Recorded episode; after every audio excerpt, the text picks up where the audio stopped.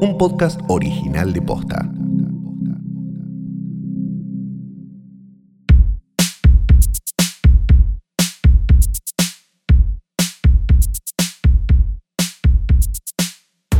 Buenos días, buenas tardes, buenas noches o lo que sea que coincida con el momento en que le diste play a esto, que no es una cosa más que un nuevo episodio del mejor, más grande y único podcast. O sea, si vos decís podcast es esto, esto es un podcast. Es- Todo lo demás, sí. ni idea, grabaciones que suben a, a internet, pero esto es un podcast. que Es se llama podcast. Hoy tras Noche. Mi nombre es Santiago Calori. Yo soy Fiorella Sargenti. Tomó de nuevo, tomó, fue al baño, peinó, volvió con la napia más blanca Sí. que Pipo Chipolati. Es un episodio increíble, Sí. es jueves, son las 21 y 35 y recién estamos empezando a grabar. Sí, y yo creo que pueden eh, ir viendo cómo se va degradando mi salud mental episodio a episodio y a medida bueno. que tardamos. Pero eso ya- Que, que- Eso ya lo que grabamos más tarde. Sí. Estoy desde muy temprano acá. ¿Por qué no- ah, yo les hago un ejercicio, escuchen Sí. el primero, escuchen este. ¿Van a notar que hubo un upgrade? No sé. Tengo mis serias dudas. Ella se- no se está riendo, ella, se está riendo la medicación. Flor está mezclando cosas, están pasando cosas, es todo muy raro. A veces viene y uno dice, pero la puta está más dura que una puerta pentágono. Sí, está- Pero no, porque aparentemente es la medicación. Si está ¿no? escuchando Sí. la psicóloga Le a la que sí, a la que le mandé un audio eh, que, que no se preocupe, que ya estoy bien. Gracias. Está bien, ok. Porque estaba atendiendo a otra persona. No solo a la psicóloga le mandó una No. Eh, pero bueno, la cosa es así. no sé respirar, me olvidé cómo se respira. sí, claro. Sí, sí, sí. Mi única respuesta fue estoy en San Telmo. ¿verdad? ¿Qué te puedo ayudar hoy? Este, bien, decíamos que ah, tenemos a Flor acá como un pollo congelado, esto es dura y pegada a la bolsa. Y tenemos eh, un montón de cosas, porque ustedes creerán que nosotros somos unos vagos y unos mal entretenidos y gente que no hace, no hace la tarea y una serie de cosas, pero están totalmente equivocados. Porque Muy hoy vamos a hablar de dos películas. Dos películas. A diferencia de una, vamos a hablar Sí. de dos películas. Probablemente no sea la película que ustedes quieren que hablemos esta semana, porque la verdad que íbamos a ir a ver House. Vamos a blanquear todo. Sí, blanqueemos. Íbamos a ir a ver House of Gucci, nos anotamos en la privada, Gucci Gang, todas las cosas y no sé qué. Ay, quiero hablar como Lady Gaga eh, haciendo de Patricia. Me dijeron que es bastante parecida a la escena de Inglorious Bastards, donde dice, eh, Marguerite, ¿no? Es medio esa. Es un poco así, eh, pero. Pero no, es más dijeron. como un ruso, es más como. ¿Salieron los italoamericanos a quejarse de que hay apropiación cultural?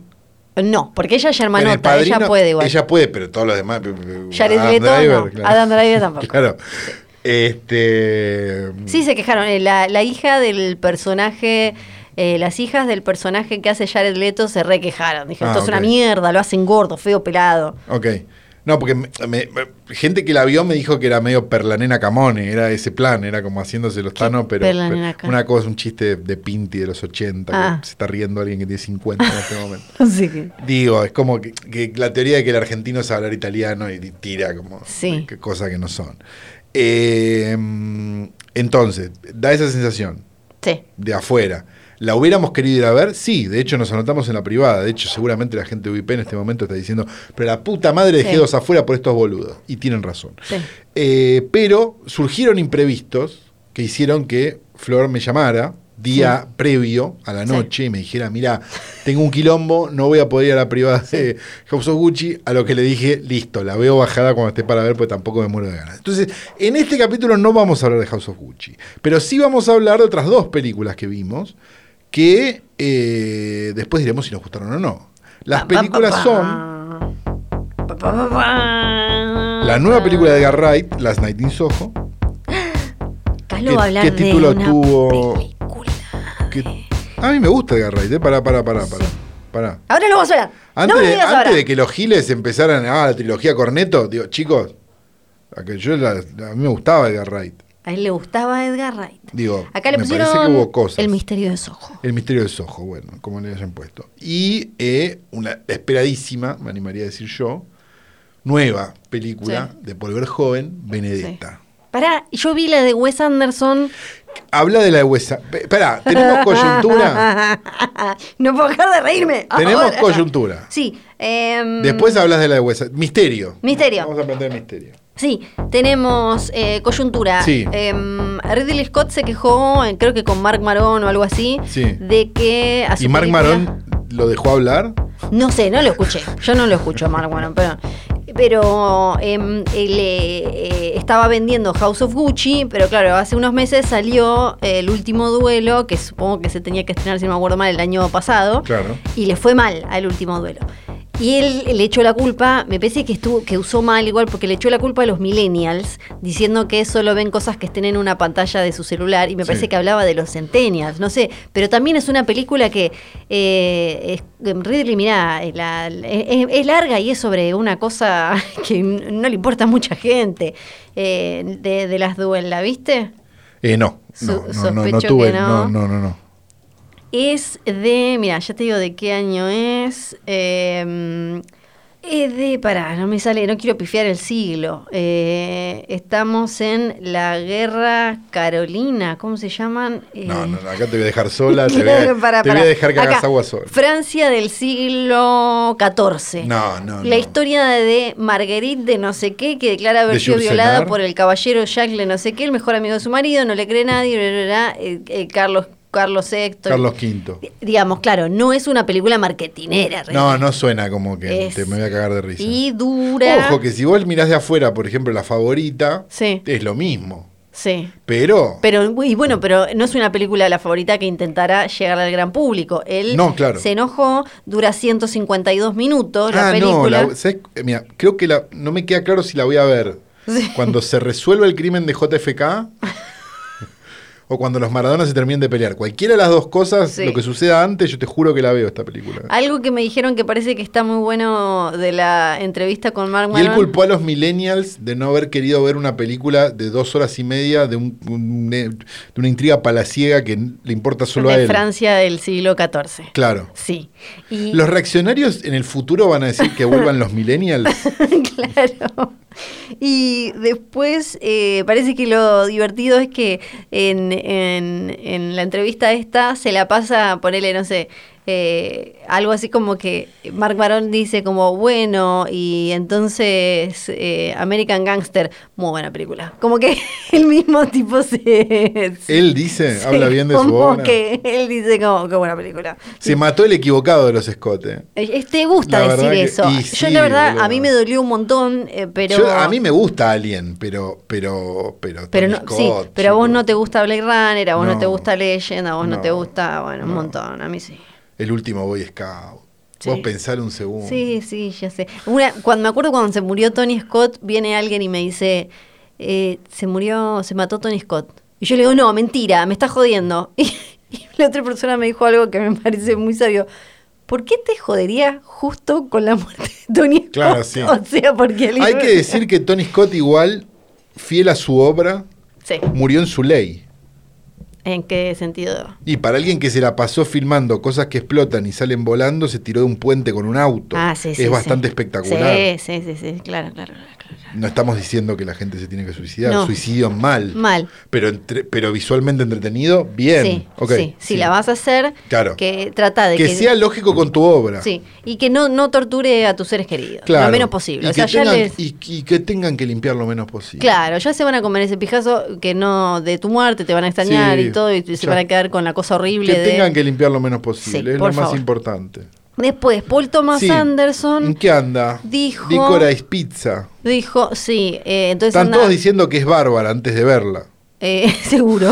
Entonces él está Me diciendo intriga, ahora- pero habría que verla primero. Está diciendo que eh, él preferiría que eh, las películas duraran dos horas, pero que eh, pifia, a veces pifia, y no le da. Sí, con el hilo rojo, ¿cómo se llamaba? No, el hilo rojo, ojalá. Phantom Thread. Sí, no, Sí, perdón. Le acabo de subir el precio.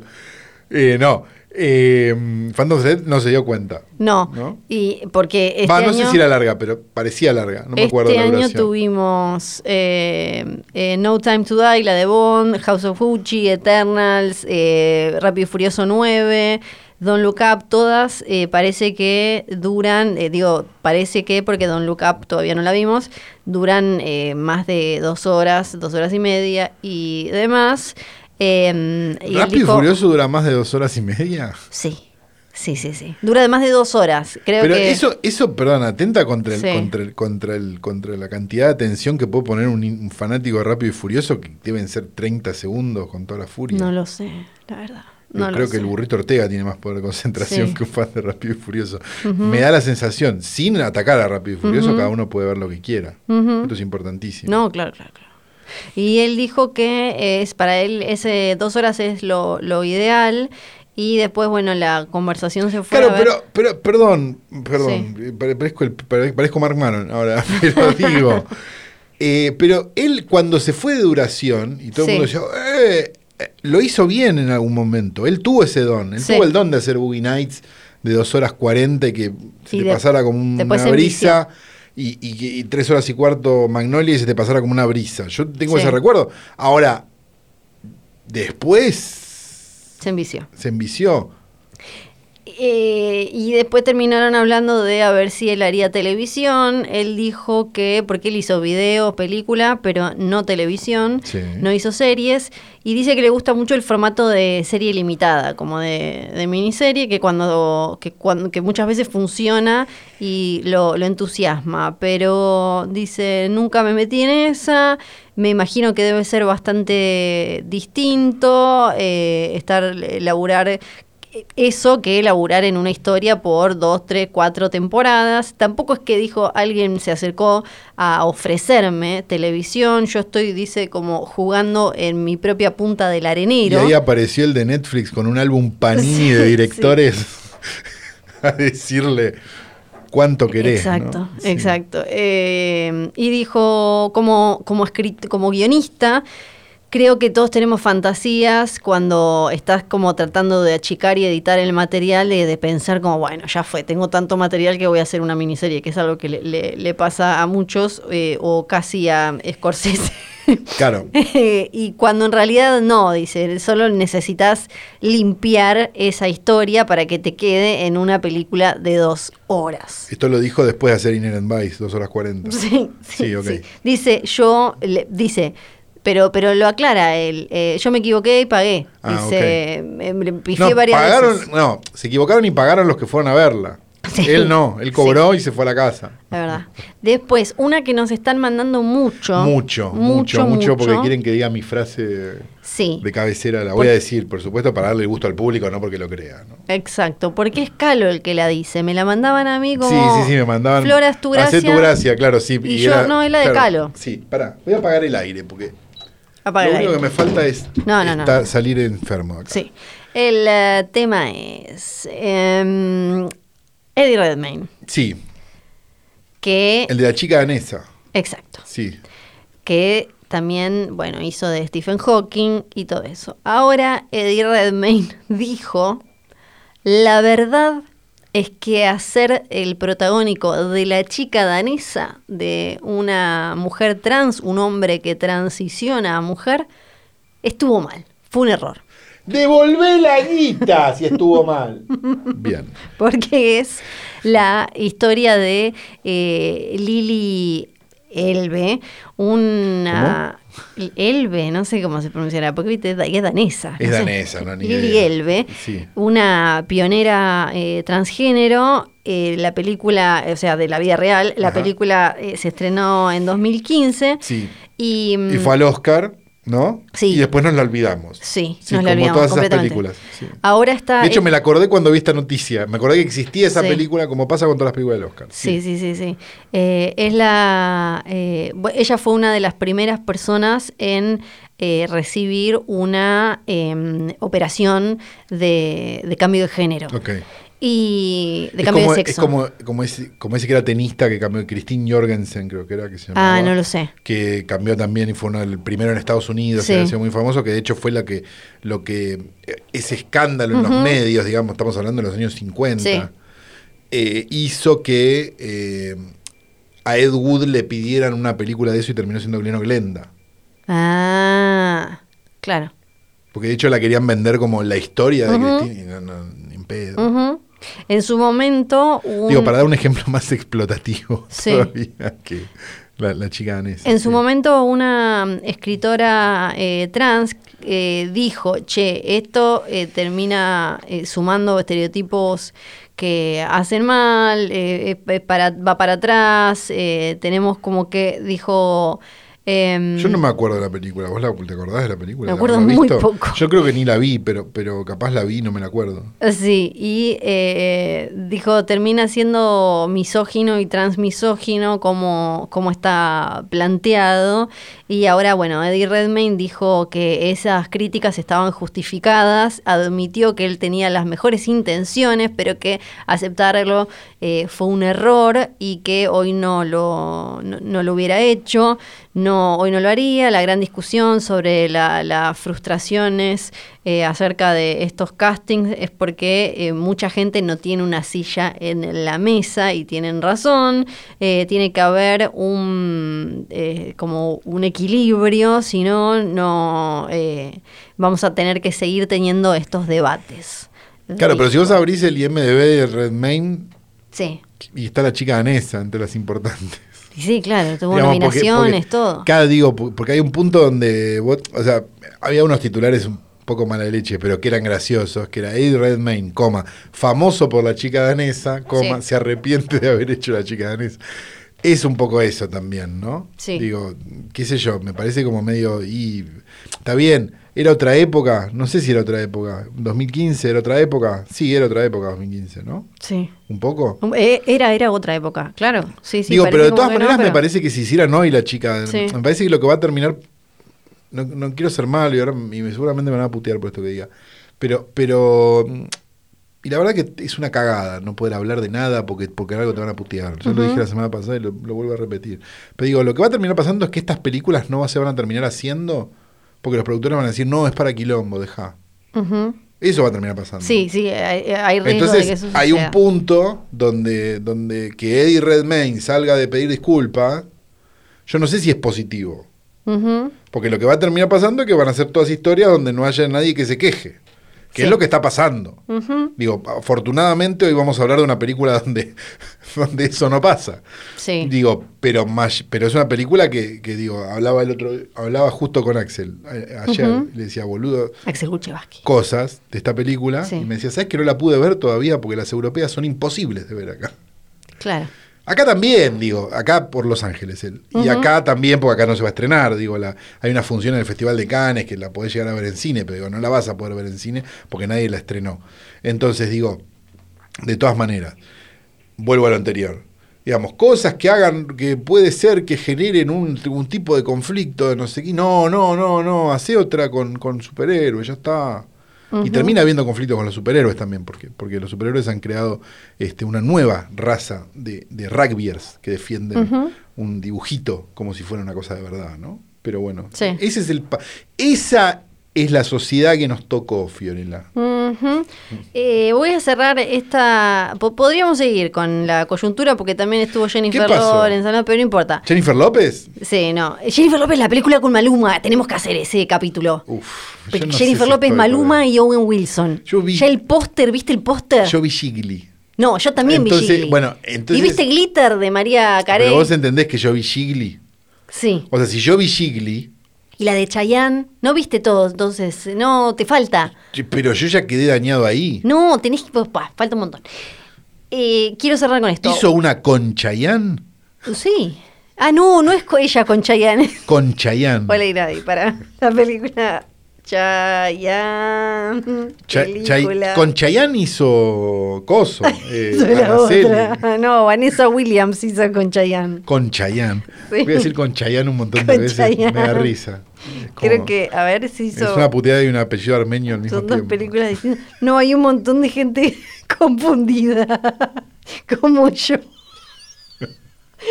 Cree que la película. Déjalo eh, Porque son películas distintas. Está la de Richard Gere con Jennifer López, Ah, esa era terrible. que se Esa llama la- Bailamos. Bailamos, y sí, está la otra que se llama eh, Baila conmigo con Chayanne y Vanessa. Pero esto es como cuando se estrenaron, perdón, esto es como cuando se estrenaron dos películas de Lambada Sí, en sí. dos semanas. Sí, sí. Y una era la oficial, que una era la lambada baile prohibido y la otra era la lambada no sé qué, no me acuerdo cuál era la oficial realmente, Sí. pero la, la oficial era la que tenía el tema original, el de Kaoma, ¿sí? Sí. Datos. Ok, Datos. ok. Kaoma no eran brasileros, No. datos, creo que eran Oh, alemanes. No, no sé quiénes, no sé quiénes son. La lambada. Ah, los de la lambada. Sí, ¿y él no eran brasileros? Creo que no. Y eso es lo, eso es lo más mágico de todo, ¿no? Ok. Porque eh, vivíamos en una época donde este, la apropiación cultural era cosa de todos los días. Bueno, eh, cerramos con Franco-brasileña, o sea que son franceses. novedad, eh, novedades de eh, la cuestión Taylor Swift, Jake Gyllenhaal, Mike Gyllenhaal, Jamie Lee Curtis. Sí, la bufanda. La bufanda. eh, ¿Por qué? Sí. Eh, hay como una cuestión irónica muy simpática. Él le tendría que mandar la bufanda con un rap y que se termine el problema. Pasó, pasó Sí. lo siguiente. Él estaba con Maggie Gyllenhaal en un en unos behind the camera awards en no sé dónde, Iban a cualquier lado. son- Porque ella- Son Boyolmi y Carola Reina. no, porque ella está presentando The Lost Daughter, que es su primera película sí, como sí, directora. se estrenó en el Festival de Mar del Plata. Sí, exacto. Eh, entonces, eh, la- lo irónico es que él estaba, bueno, justamente con la hermana, que era parte de la canción. La hermana va a un... Viniendo de vos que digas irónicamente él estaba con la hermana, Sí, suena que. es verdad, como que está... Pues sí. Eh, y e- ella fue a dar una entrevista, no sé cuál de todos estos programas, y le preguntan por la bufanda. Imagínate, sos una mujer grande, con eh, criatura, ya tuvo una carrera, Sí. y te preguntan por la bufanda ¿Qué de la novia ¿Qué de hace no, 10 no, años, de tu hermano de 20 años. Y em, ella dijo en, en su momento, fue, esto fue antes, pero ahora tiene, retoma, ¿no? Eh, em, valor. Sí. En su momento le preguntaron, hace unos años, chiqui, onda la bufanda? Dijo la puta madre, la bufanda. ¿Sabes? Nunca entendí lo de la puta bufanda. Dice, me preguntan por la bufanda, la bufanda, me mandan un cosito de bufanda. ¿Qué es esto? Emojis Le de bufanda, ¿no? Me tiene- no, no tengo ni idea de la bufanda, pe- pero es completamente posible que esté en mi casa la bufanda, porque no lo sé. La, el hermano nunca confirmó, eh, y no en estos Lo días... que sí tuve que tirar un cubrecama, dice, ¿no? Claro.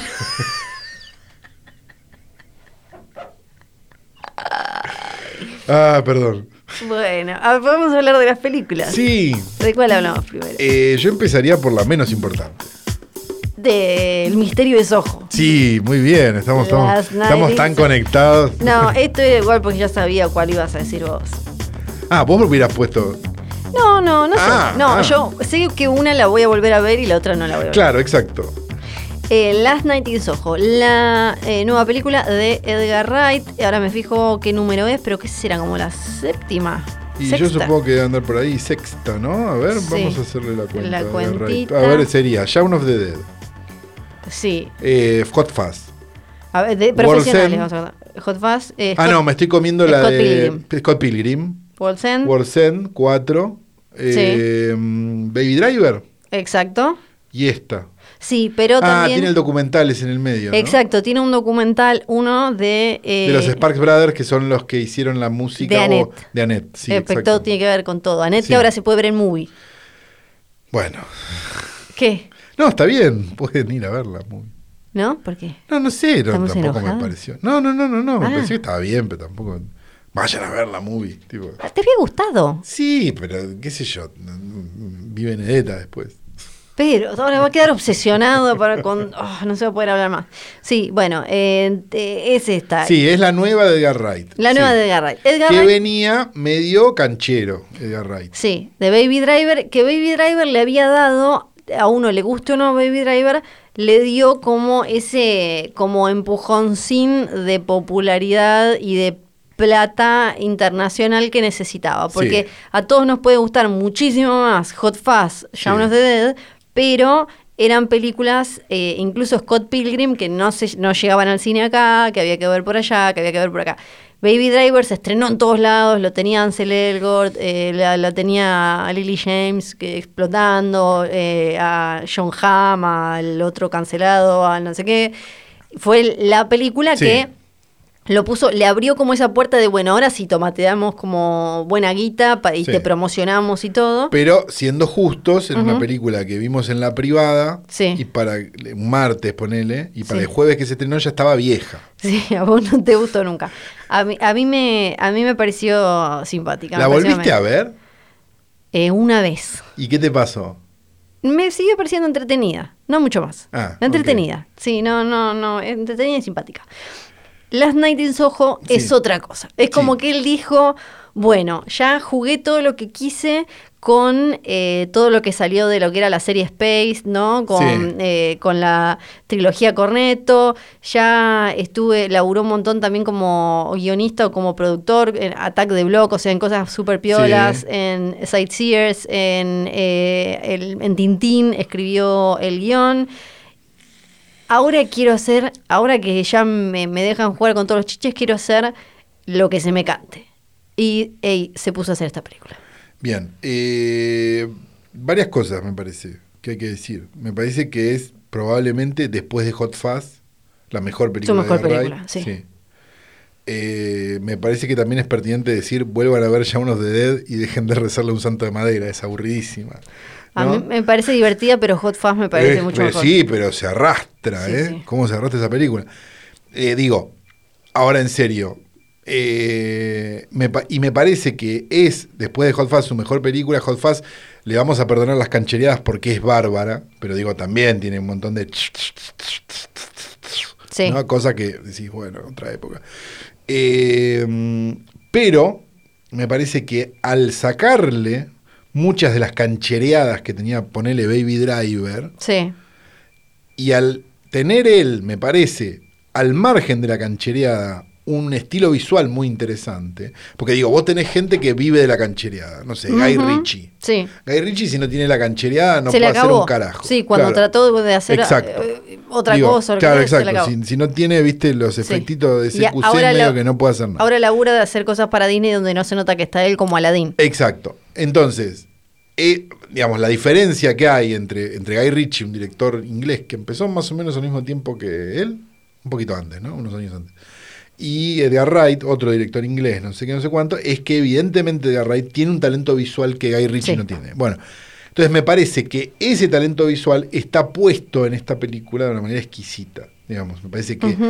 Todos los planos son hermosos, todas las cosas son narrativas, digamos, todo, digamos, no es, no es el, no es la paja del plano por el plano en sí, sino que ese plano cuenta algo y te sirve y no sé qué y no sé cuánto. Digo, la verdadera razón por la cual los planos ampulosos en el cine deberían existir, digamos, porque digamos, muchas veces lo que termina pasando es que, claro, tenés gente que eh, sabe hacer lindos planos, pero que no sabe narrar, digamos. Edgar Wright había demostrado que sabía narrar, Sí. pero se iba en la canchereada, por momentos pues decías, che, al pedo todo esto.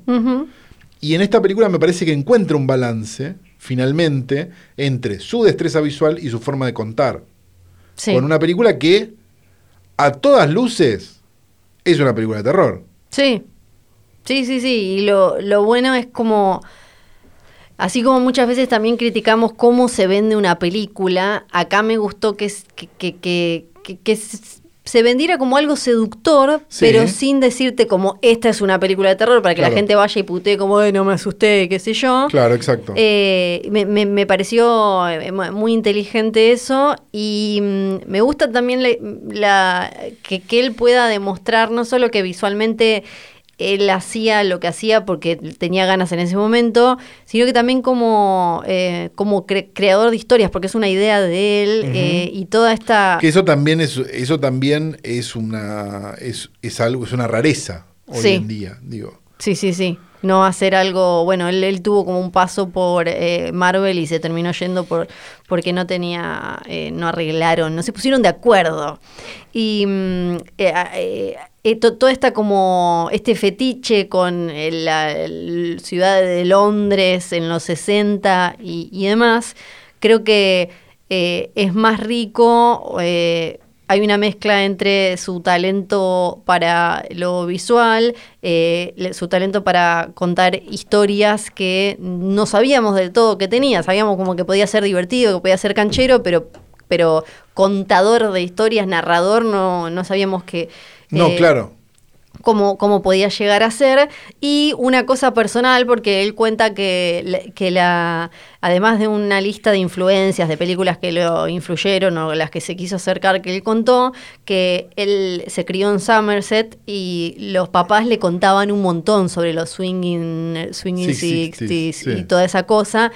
Y que creo que se nota y hay algo diferente también incluso a cuando Hollywood Sí, se quiere tradicional meter ahí. exacto Claro. se quiere meter y lo Porque eso como- también es una apropiación cultural. Sí, sí, Claro, sí. Sí, claro. No, digo, porque, porque es importante decirlo. Sí, claro. es como la diferencia entre, eh, no sé, cuando, eh, ¿cómo se llamaba? Eh, el Austin Powers, ponele, Claro, o que incluso es una comedia, pero tampoco sí, sí, sí, sí. es una sátira inglesa, pero te das cuenta como que no es humor inglés o que no es, y todo eso, eh, a- me, me parece eso. Y que me gustó, a mí me gustó mucho el balance entre, entre ellas dos.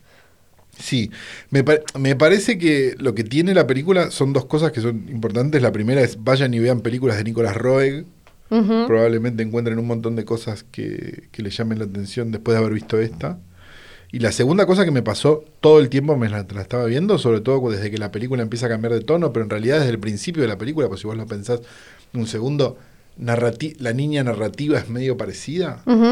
Eh, me pasé toda la película diciendo por qué le dieron, le dieron Suspiria al infeliz de Guadagnino y no Sí. a Edgar Wright. Sí, porque incluso en la lista de, de las influencias que él puso, son todas, vos las ves, y son todas películas que se acercan a sus Porque tiene, porque tiene, no, pero aparte, digo, porque tiene, me parece, sí, para mí es un poco Suspiria, es un poco Don't Look Now, es un poco algunas cosas así por ese lado. Repulsión. Repulsión, como- sí. claro, bueno. Pero, pero me- la sensación que yo tengo, igual cuando la veía, era como una situación de decir, bueno, esto, digamos, no, no vamos a entrar en la pelotudez de señalar un giallo como tipo todo el- que, hacen todo, porque es como por Dios, es rojo. Señale ay, el giallo. Tiene luz roja. señal- Estamos grabando ahora con, solo con la luz de posta, esto es un giallo. Sí. Eh, digo, eh, pero me parece que un poco esa cosa de, che, no se entiende un carajo y al final cierra medio Scooby-Doo, Sí. No deja de ser un poco la obra de Argento, que una vez este, Seba de Caro definió a la perfección como todo un quilombo que no se entiende un carajo muy lindo de ver, corte a placa, pum, you have been watching Suspiria, ¿no? Sí. Digamos, es eso. Eh, entonces, dicho esto, esta película no es un giallo, no la podemos señalar como tal, primero porque no hay unos guantes negros y un cuchillo, y segundo porque Suspiria no es un giallo. Sí. Si te tiene que quedar algo de todo esto, de estos 300 capítulos que grabamos, es que Suspiria no es un giallo. Como una película de berreta no es clase B. Sí. Son las dos cosas que tenés que saber para no quedar como un ignorante. Bien, eh, lo que sí me pasó, y ahora, después de haber hablado bien, tengo que decir una cosa. Tienes que decir una cosa. No dejé de sentirme igual, a pesar de que la película está re bien y todo lo que dijimos, y la y disfrutable y qué sé yo, y me, y me la quedé viendo y todo, no pude dejar de sentir que estaba viendo un producto que en otra época hubiera sido vendido a púberes y adolescentes. Ok. Y no estoy hablando de las edades de los protagonistas. Ajá. Estoy hablando de determinadas cosas que me parecieron como medio ese teen horror que había en los 80, ¿viste? Tengo un monstruo en el ropero, no sé esas películas así, Sí. que no eran para adultos, Ajá. y que en este caso me da la sensación de que se están vendiendo como una película para adultos. A pesar de que la película toca temas y, y- Sí. y eso también me parece muy interesante, porque la, la postura moral de la película es este, border por momentos. Y eso me parece que debería festejarse más. Sí. Que la película tenga, por lo menos que te hagas preguntas cuando la ves y que no estés seguro de lo que te están diciendo todo el tiempo, ¿no? Sí. Este, toma esta papilla, es segura, comela. Sí. Digo, ¿no? Eh, me parece que está bueno que, que digas, che, pará, pero ¿qué, qué está? qué- pero entonces, ¿no? Digo, que tengas que hacer la cuenta, por lo menos. Obviamente no estamos diciendo que cancelado de Wright, No. chirulo, no, no, ni en pedo. Pero tiene, tiene momentos donde te quedas como tecleando y pensando una, una serie de cosas. De todas maneras, me dio la sensación esa, como de estar viendo algo como medio. mm, un producto juvenil, ¿me entendés? Sí. Y, y eso me hizo un poco de ruido. Porque lo que me hizo ruido fue pensar, ah, entonces una película de este presupuesto es solo posible si la pudiera ver un pibe de 13. Claro, y, y un poco sí. Entonces, claro, entonces estamos cayendo en la misma trampa. De alguna manera. De los superhéroes. Em, y Porque- es la trampa de la industria. Claro, claro, sí. claro, claro, claro. Eso es lo que estoy diciendo. Entonces digo, tampoco celebremos tanto la película, porque en el fondo lo que termina pasando es lo mismo que termina pasando siempre. Sí. Eh, Es, eh, es solo una postura moral la que estoy Ujú. diciendo. O sea, de alguien Sí. totalmente amoral como yo. Digo, pero, pero digo, lo- frente a lo único que tengo moral es esto. Eh, ok, está, está bien, está bien. No sé, y bueno, es, es la última actuación de Diana Rigg. Es verdad. Es verdad. Porque nos dejó. Nos dejó. Nos sí. dejó. Y está Pero bueno. flor de actuación igual. Sí, está eh, la Argentina Anya Nuestra- nuestra sí, Anya. Taylor-Joy, Nuestra. sí. Y Matt Que Smith. no nació acá igual. No, eh, no, nació en Miami. Pero Claro, hay que decir no que es- igual es de no las es más. nuestra. Igual hay que decir que es, ma- es de las más argentinas porque mm, su familia eh, todavía tiene la abuela acá, los primos, y habla. Habla como, eh, sí, de- como una amiga nuestra. Habla. Sí, habla, Habla como igual. nuestra amiga Fini. Sí, Sí. un beso para Fini. Un beso para Fini. Habla igual, igual, porque los padres vivieron acá, abuelo, Sí. primo, todo, comen Sí. Ella fue al. Northlands, como, como Silvina y Vanina Escudero. Exacto, exacto. Así que al final me parece que Adiviná más. la foto de quién tienen colgada en el Northlands. Sí, sí, es más argentina que, que un montón. Pasamos a tu favorita del mundo mundial. Eh, pasamos a lo que considero la mejor película de este año y la mejor película del año que viene. Por Dios, ¿cómo? Eh, no sabes la Que es emoción. Benedetta, la nueva película de Paul Verhoeven. No sabes la emoción que tenía Lo amo con todo eh, el tío Calu. ¿Vos no tenías cuando- emoción cuando la estabas viendo? Eh, un poco, pero le- la verdad es que le falta. No, no, no, no. No le faltó. No, si hay algo que. que si, hay una, Perdón. si hay una palabra Perdón, que no se sí. puede. Si hay un ver, si hay una palabra que no se puede usar con Benedetta Sí. es le faltó. Perdón, para mí, yo esperaba un poquito más. ¿Qué? Pero- y porque ya estaba enviciada, ya estaba. ¿Qué esperabas? Y no, un- no sé. Sí, Baja Jesús, se transan. sí. O sea, vos, ente- Sí. vos entendés la cantidad. O sea, digo. el dildo virgen. eh, la Virgen La con- caca. la ca- O sea, vos entendés la cantidad de cosas Sí. que se rompen en esta película. Sí. O sea, es como. Porque de verdad. Digo, está. Y en la época en la que vivimos. Sí. donde estamos festejando la película de Edgar Wright, que hubiera sido normal en cualquier otra época, hubiera sido una de jueves, como, ah, esta, sí, se estrenó una, pasan cosas en el Soho. Eh, o sea, esto es como un acto de, de- de- de resistencia y de descontrol de- del cine que es hermoso, que exista. Yo no puedo, la veía y decía, no puedo creer que esta película exista. No puedo creer que no haya manifestaciones de, de fanáticos de Cynthia Houghton pidiendo que se queme Que no se- esta no saben película. que existe. No saben que existe. ¿Sabes por qué no saben que existe? Porque no se va a estrenar en la puta vida en este país. No, no se va a estrenar. Además porque es una película que tiene la chance de hacer enojar a ambos bandos. Exactamente. Como que la puteen las de camisa celeste Sí. y las de parte de cabeza rapada y un cacho de pelo de colores. Y eso es lo mágico que tiene Sí. esta película. Sí. Y eso es lo mágico que tienen las películas. Porque si una película te puede causar ese tipo de reacción, es porque la película funciona. Independientemente Sí. de lo que de lo que después a vos te pase moralmente con el espectáculo. Sí. Yo digo, necesitamos. ¿Por, por qué, por qué vo- voy a militar Benedetta como si fuera un partido político?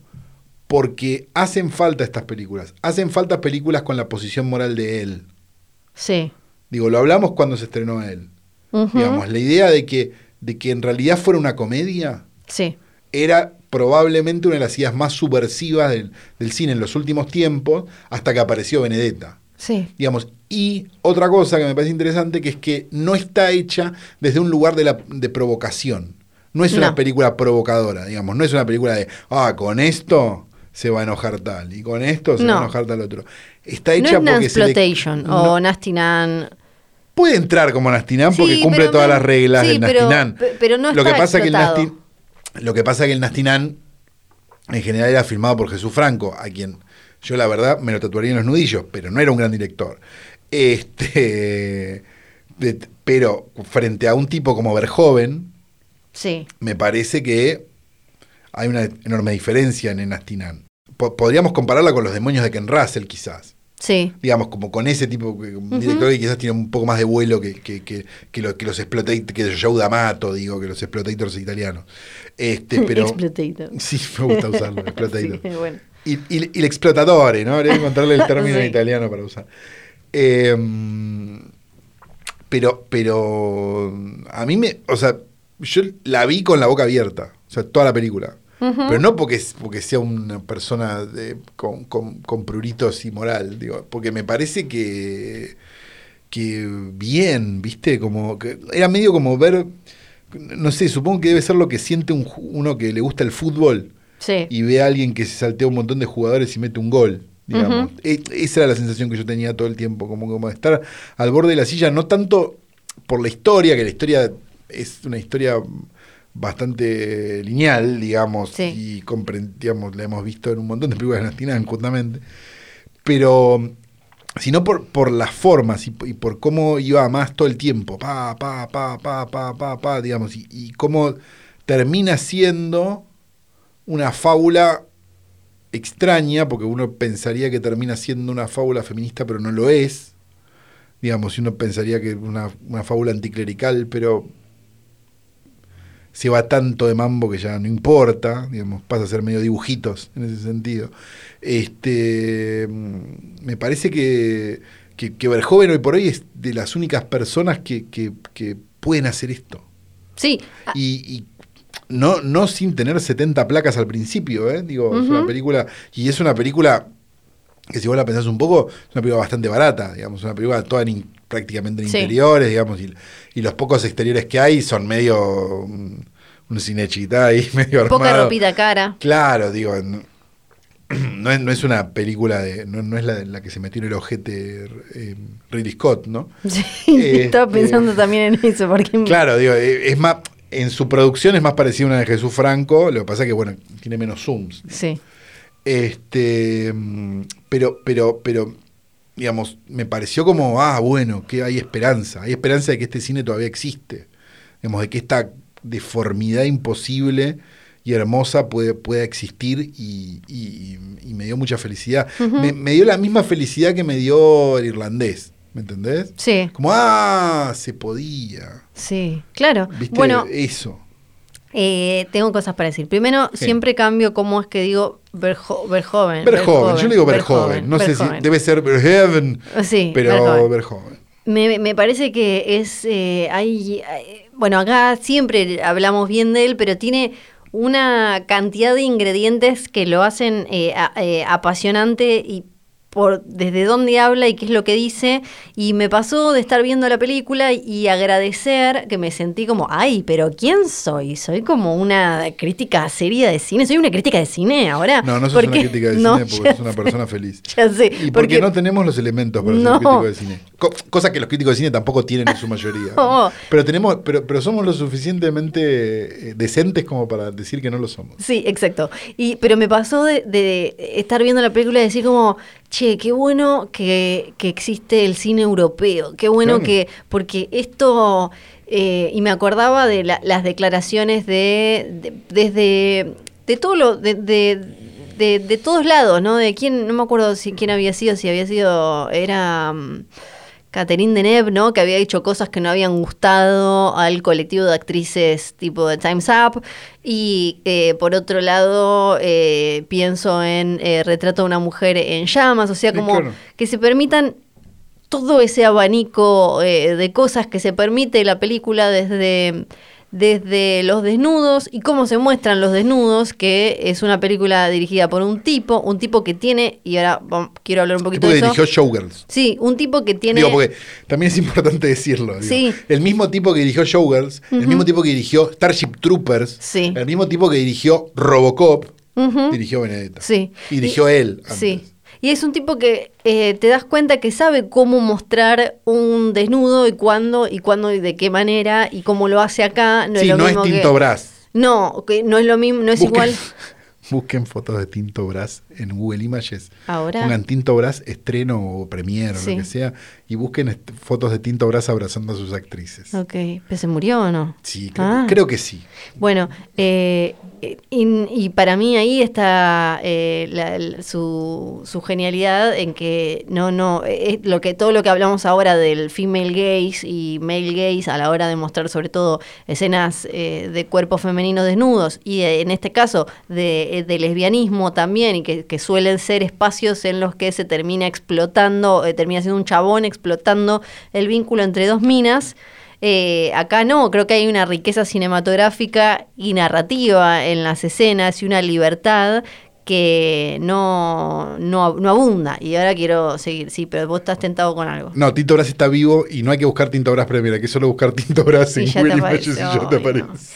Y que eh, oh, tiene una... Son todas él tocando mina. Bueno.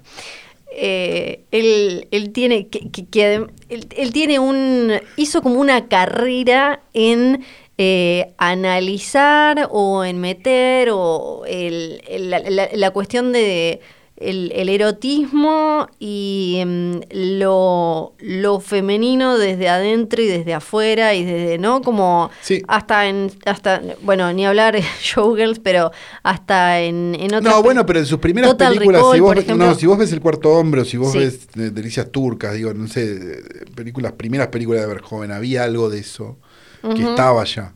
Sí Digamos, que él después se convierta en, en el director de Robocop, digo, en realidad Sí. el, el accidente es Robocop y Starship Sí. Troopers, digo, y el Vengador del Futuro, digo, e- ese es el accidente en su carrera. pero incluso Digo, es mucho más parecido el cine que está haciendo ahora a sus primeras películas que a las películas del medio. Está bien que el tipo, obviamente, te digo, se compró un flor de quincho con las del medio, digo, y están buenas encima.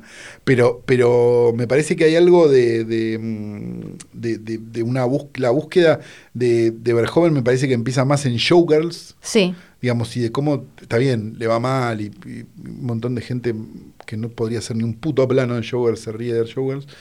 Eh, y lo que hizo después, digamos, me parece Sí. que tiene que ver más como con, como con cierta... Si, si vos le sacás el medio a la filmografía de, de, de, de Verhoeven y ves, digamos, las primeras y saltás sí tipo a Showgirls directamente, eh, probablemente te encuentres con una lógica sí rarísima, porque es como, ah, sí, este es el mismo Pero tipo. incluso como- Y a la vez es el tipo que hizo Robocop. Sí. Digo, o sea, digo, hay como una cosa de, de, de, de, mm, lo que los yankees llaman, el jack of all trades, ¿no? Digamos, esa cosa como de, de un tipo que puede hacer cualquier, se le Sí, cabe cualquier sombrero, que- es muy increíble, y a la vez lo que vos estás diciendo, digamos. Sí, a, a la vez creo que incluso en esas eh, hay como una eh, mirada, en este caso pongo el foco en eh, cómo se ve a la mujer, cómo se trata, como un montón de cosas, y también sobre, sobre la crueldad, como que lo que sí aparece en casi todas, no me acuerdo mucho la de los, la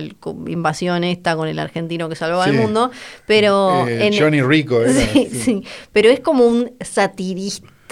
Sí, claro, se ¿no? ríe de la sociedad americana. Todo el tiempo. sí, y, claro, sobre todo. de- Robocop es eso. Claro, y sobre todo de la crueldad. Y teniendo en cuenta que es un chabón que se crió en, eh, en una en tierras ocupadas por los nazis, Sí. hay como todo un peso que me parece eh, particularmente apasionante porque eso sí aparece en todas, la crueldad. Y en esta en particular creo que una película que parece, eh, vos decís como, uh, esta historia del año de la chota y qué sé yo. No, olvídate. Pero- Este es- eh, cumple la regla de la favorita, que es, decís, Ujú. una película del Sí. año del y no, No, porque... es otra cosa. So- sobre todo también por cómo, eh, cómo maneja la cuestión de la línea casi inexistente entre locura y, y religión y fe. Eso me pareció súper interesante, más allá de la caca y del Sí, sí, tema sí, de, eh, uy, mira, antes mataban a la gente, a los homosexuales, que ya lo sabemos, y es un error y todo eso, pero cómo, eh, constante, algo que mostrándotelo en ese siglo, vos lo pensás y como, todavía hoy es lo mismo, como Claro. siempre pasa Bueno, como pero eso es lo que está contando la película. Claro, como con Claro. todas las religiones, ¿no? Como es muy difícil y pasa ahora incluso Con con, todas la- las religiones, te me animaría a decir con todas las sociedades más que con Sí, las porque pienso también, eh, saliendo de las religiones eh, formales de lo, de lo, eh, de las instituciones. Los cuatro grandes. Sí, exacto. También pasa ahora con, eh, no sé, cualquiera que te arma una secta que no se au- autopercibe como secta en dos segundos, diciendo cualquier cosa que no se puede, ¿no? Es como, Sí. como eh, está siempre al borde de la locura, se, se rozan, están eh, muy ahí y también... Y, y también esa idea de que, bueno, ¿qué es lo que le está pasando a esta mujer? Y en Sí. realidad lo que le está pasando a esta mujer es lo que después se llamó de muchas formas, pero incluso, digo, si vos estudias este, psicología hoy, te lo, te lo, te lo, te lo enseñan como una perversión los libros, digamos. Entonces hay Sí. un punto donde es como, no, lo que está pasando a esta mujer es que quiere vivir su sexualidad, Sí. digamos, punto. Sí, Digamos, y bueno, quizás en el siglo equivocado. sí, y también... A la vez también, hoy, muchas veces, parecería que fuera el siglo equivocado también. Sí. Y también la, la, eh, la- la ambición por el poder, que es algo que también un poco lo obsesiona a Verjoven, ¿no? Sí. Como una vez que tenés un alguito de poder que estaba en él, ¿no? Estaba, eh, bueno, en Robocop ni hablar, estaba eh, esta cosa de, bueno, ¿qué pasa cuando tengo un poquito, con lo, lo fácil que caes en una eh, cuando, cuando alcanzás eso, que se ve en todo este juego de Benedetta a ver si ella, todas estas cosas que puede tener, ¿no?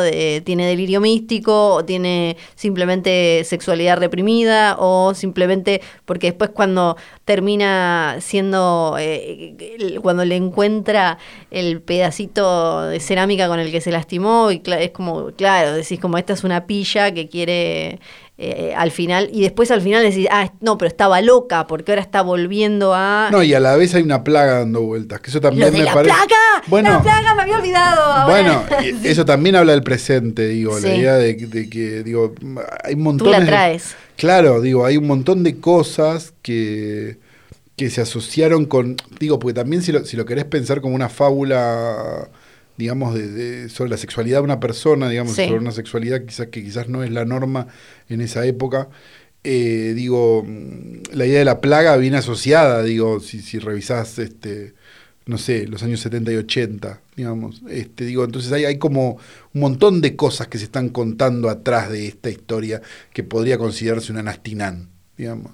Sí. Entonces, es, eso es, me parece, lo interesante de ver joven, digamos, cómo el tipo hace que a través de esta historia, en realidad está contando un montón, como, como armando un universo por encima donde pasan un montón de otras cosas.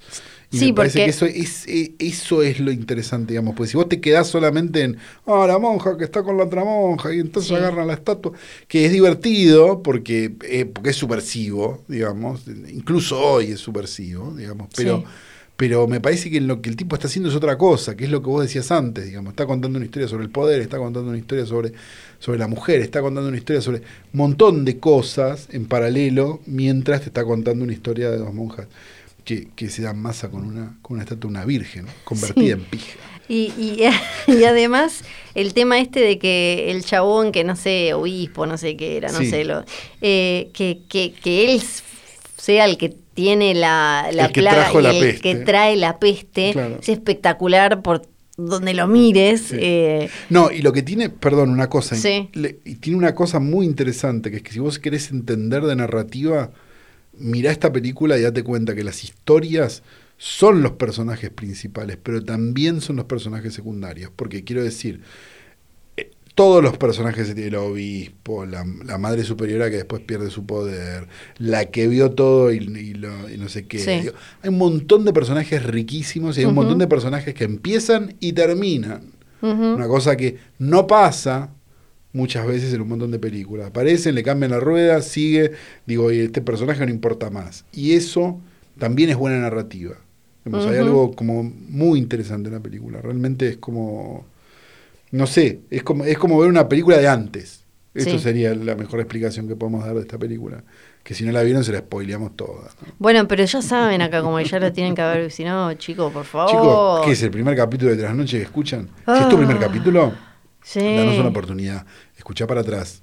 Hay muy buenos, estoy viendo muy buenos cuadros de la Virgen cuidando a Pe Pesia, Pesia, Pesia. Pesia de, Pesia. de, de la plaga. Sí. Eh, y ahí está eh, la Virgen en un cuadro. Todo el tema plaga me parece espectacular. Es apasionante. Lo de la plaga es apasionante, lo del Porque meteorito aparte- es apasionante. Porque, claro, hoy vas al Uritorco y están ahí cuatro hippies flasheando Sí. cuando pasa una estrella. Sí. Imagínate en esta época. Sí, yo igual decía la plaga en general. Ah, la plaga en general. Porque, viste que Flor es fan de la plaga. sí, pero le gustan las plagas. la peste negra, viste que en Sí. realidad es como que no terminó mucho nunca y después como que reaparecía y estaban todos estos tarados que iban de un lado al otro contagiando y obviamente las ratas y como estaban todos ¿Vos llenos de estás caca. diciendo que es como ahora? Es un poco así, pero con más caca. Ah, ¿por eso no te quisiste juntar en una birrería en Palermo el otro día? Claro, claro, claro, claro, claro. Podríamos hablar más de la plaga. Voy a hacer un... Hagamos un Flor, hace un especial de la plaga, hace unos caprichos Sí. de flor de bueno, plagas. la semana que viene sí, los Kennedy van a No, volver. no, no, no. Yo ya me siento engañado. No, la semana que Yo viene sí. Sinceramente siento que hemos. Todo esto que ha pasado Sí. no es verdad. Que todo esto que ha pasado no ha pasado los Kennedy. Los Kennedy pasaron en un momento y después se fueron. No. Como el saldo de una caja de ahorro en pesos. Podemos terminar, son las diez y media de la noche, me quiero ir a comer. Estamos en cincuenta y pico de minutos. Ay, no, Para es mí muy es una corto. estafa. Sí, porque siempre Yo creo si que no tendríamos que cerrar. hora- Si no pasa la hora, Luciano no nos va a pagar. No nos paga. Eh, Igual no nos paga. ¿Qué pero, podemos? pero vamos a. Ah, pará. Sí. Te- em, ¿Tenés un chiste? ¿Sabés? Un no. chiste ya llegamos la. Tengo, esto ya, eh, no, creo que no lo comentamos acá. El ah, vos vas a refritar algo de otro programa. La- no, la resolución de la cuestión Remera Mayhem, Bursum, sí, no y demás. Sí, ah, fuiste a una roquería. Fui a una. Sí. Fue, se dio una situación medio como eh, la de la plaquita de Bort. Eh, fue como Sí. un algo así. Fuiste una de un mufa, aparte. De, de metal. Fui- sí, De sí, mufa. sí. Fui, fui a una que- específica. Sí, Dije, sí. acá a ver. Sí. Porque en otra tenían uno de un disco ¿Te pasó trucho algo de- después? No, sí, bueno, hoy, hoy quizás hoy me No te digo, madre. Eh, fui a esa, Sí. porque en otra tenía. No va nadie una- a esa. Ay, bueno, Nadie que esté en el metal va a esa. puta madre. Porque se sabe. Yo no sabía, ¿cómo voy a saber? La última vez que lo vi fue en Cromañón. pero bueno. Y Meses antes, ¿no? en otra Pero duro. tenían una de Mayhem, pero de un disco trucho, como de los de. No me importaba. Eh, Yo quería la de. Sí. El, el Vos primero. querías el de... dom- El de- segundo. ¿Cómo se llama el primer disco? Me dijeron. No sé, si Ah. ya sabes cómo tener tú un no sé cuánto. Del Mystery Dom Satanás. Eso. Sí, es el primer disco largo. Después tiene un EP Ese. previo que se llama Death Crash. Que es el de, bueno, El yo rojo. quería el de, quería el de la, El de la iglesia. iglesia, que entonces Satanás, a ti hacia abajo. Der Mystery Dom Satanás. No es tan Ese. complicado. Bueno, viste, no me va a salir. Quería esa. Después de que eh, la gente me haya dicho, Flor, cómpratela, porque te la estás comprando por el True Crime, no por la banda. Me dijo el pueblo Trasnochiter y Sí. yo le hice caso. Si viene Mayhem, tenés que ir. Sí, sí, vamos. Sí, fuimos a Slayer, fuimos a. No, pero no, no, no, Slayer es, fuimos. Slayer es muy tranquilo.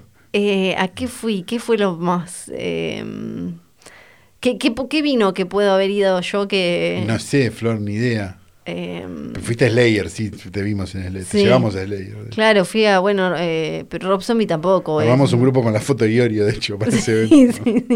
Eh, Ghost es, pop. No, Ghost Ghost, es es pop. eh, Es divertido. Sí. Pero ¿qué, qué puede haber sido? Eh, algo de acá. aprovecho para nombrar a Bebe Sanso porque es muy fan de Ghost. Es muy y fan, sí, es hablamos bastantes veces de Ghost y yo le decía, para mí es muy blandito y él bueno, Es blandito, pero a mí me gusta. Pero a él le gusta. Sí, y a mí también. Si le gusta a Bebe, por es. Sí, sí. Después, em, no, fui a... eh, Está bien, pero, pero Slayer es un montón igual. ¿eh? Sí, estaba pensando, bueno, vi a un montón de, de, de- Marilyn Manson no cuenta, No. Black Sabbath es, es tranquilo, Es tranquilo. Eh, El Doom es Maiden, tranquilo. es tranqui- eh, Maiden es tranquilo, Metallica es tranquilo, Megadeth... Metallica es una vergüenza, ¿no? Es Sí, tranquilo. sí, no te gusta. Megadeth, eh, No, me gustaba mucho, pero, Sí, ya sé, pero la vez que la fui a ver y parecía Tinelli que decía llama y ganá, llama y ganá, en el medio de las canciones me dio un poco de tristeza. eh, em, Después de acá. eh, ah, pará, fui a ver. eh, también vi ¿Fuiste a ver a Plan 4? ¿Fuiste a ver esas cosas? Sí, ¿cómo sabes? bueno, eh, vi a Iorio un montón de veces. ¡Qué lindo! Sí, sí, un montón. Vi. em, ¿Qué más? Eh, ay, vi mucho. Floor's Metal Journey. Sí, sí, sí, vi un montón de metal. Eh, Bueno, viste un montón de Más cosas. todo no Pero no cuenta. viste, no, más todo no. No. Pero vis- no viste black metal. no, No vi- viste a su público. No, vi a. em, no me acuerdo, vino en los últimos años, ¿era Sepultura o era Soulfly? ¿Era cuál? No, era cómo se Cavalera llama? Era- Conspiracy. Cla- eso, Sí. eh, por ejemplo. Pero no vi. Que la eh, gente solo se emocionaba cuando tocaban temas de sepultura. Sí, sí. Pero no vi Pantera, por ejemplo. eh, Pantera es muy lindo. Sí, muy linda. Pero me quedé con ya, ganas. Ya, no, ya difícil que lo veas, ¿no? Sí, ahora están vendiendo que- merch. ¿Ya lo, lo hablamos, lo comentamos? ¿Qué cosa? Que está Anselmo vendiendo merch de Navidad. Hermoso. De, sí, de Lo no sé qué corro que tiene. Y hace un video como de llama y están con la gorrita, la Ay, bufanda no. y todo. de- No. Y hay unas velas, y vende unas velas navideñas. Bueno, fui, me eh, digo, che, ¿tenés de Mayhem? Y me dice, sabes que está difícil porque no, no se consiguen tan No fácil. sale mucho. No me dice, no, el, el que las hace no me, no me está mandando. Pero yo le digo, pero tenés dos de Bursum en la vidriera. y era verdad, tenía dos de Bursum en la vidriera. Y me dice, y sí, sí, sí. Pero no me lo dijo como, eh, sí, claro, tengo dos de Bursum. Había una igual, no era el talle que yo quería, pero me la compré. Después hice eh, la encuesta de, con el público Trasnochiter para ver si la remera de Bursum no había que comprarla por Nazi o asesino. por asesino. Y la gente dijo nazi. Sí, ¿cómo sabes? Claro. Porque yo voté nazi. y vi el resultado. Sí, sí, por, por nazi. O sea que con un asesinato sabemos que los trasnochitos dicen, bueno, puede Eh, puede pasar. pasar cualquiera. Se desconoció con neuronas. Santiago del Estero pasa todo el tiempo. Claro, eh, eso fue lo que dijo. En, el- en algún momento me la pondré, tengo que lavarla, tengo que saumarla, la remera, tengo que... ¿Te compraste la de Bursum? No, la de Bursum, no, la de Mayhem. Pero es fea la de Mayhem que te compraste. Y a mí me gusta. No, no es una- ¿Por qué no es linda? No sé, capaz la de Down of the Black Hearts tendrías que haber comprado. Bueno, está bien. La que está dead con el tiro en la cabeza. Sí, pero no, esa la, vos la tenés a Esa esa. yo la tengo, Claro, sí. y usted- oyentes me mandaron que la tienen, yo no puedo salir con esa en la calle. ¿No Sos tenés? un cagón. ¿No tenés? ¿Es- ¿Esta no la tenés? ¿Viste a Satanás? No sé, puede ser. Tendría que revisar. Sí, la red debes tener. ¿Qué La no? debo tener. ¿Qué De no? Bursum tengo varias. Y me empezaron a mandar un montón de otras, eh, de otras bandas, eh, eh, algunas sé que vos tenés remera, otras que no, como, che, Flor, deberías tener esta remera por esta foto nomás. Y yo ya me imaginaba que me cagaban a trompadas en... no, igual no sé si hay metaleros. En- Bueno, ¿ya, ¿a qué hora ya pasamos? ¿Ya llegamos? Es de esta manera que llegamos al final de Ah. este episodio de Trasnoche que ha sido editado a la perfección por Nacho Barteche, que me acaba de mandar un mensaje diciéndome, dale la concha de tu madre, mandame el audio.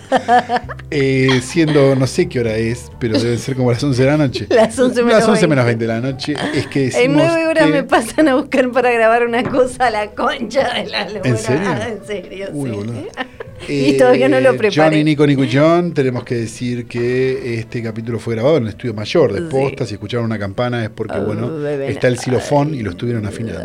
Eh, tenemos también que decir que. Firme junto al pueblo. Firme junto al pueblo, una cuenta de Instagram inolvidable. Y que mi nombre es Santiago Calori. Space 1 y trasnoche.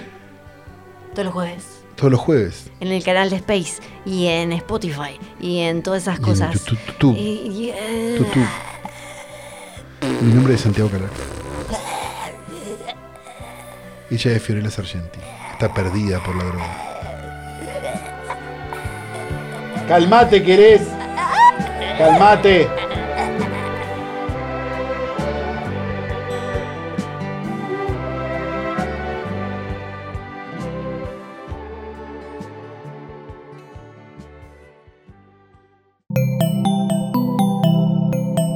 Un podcast original de Posta.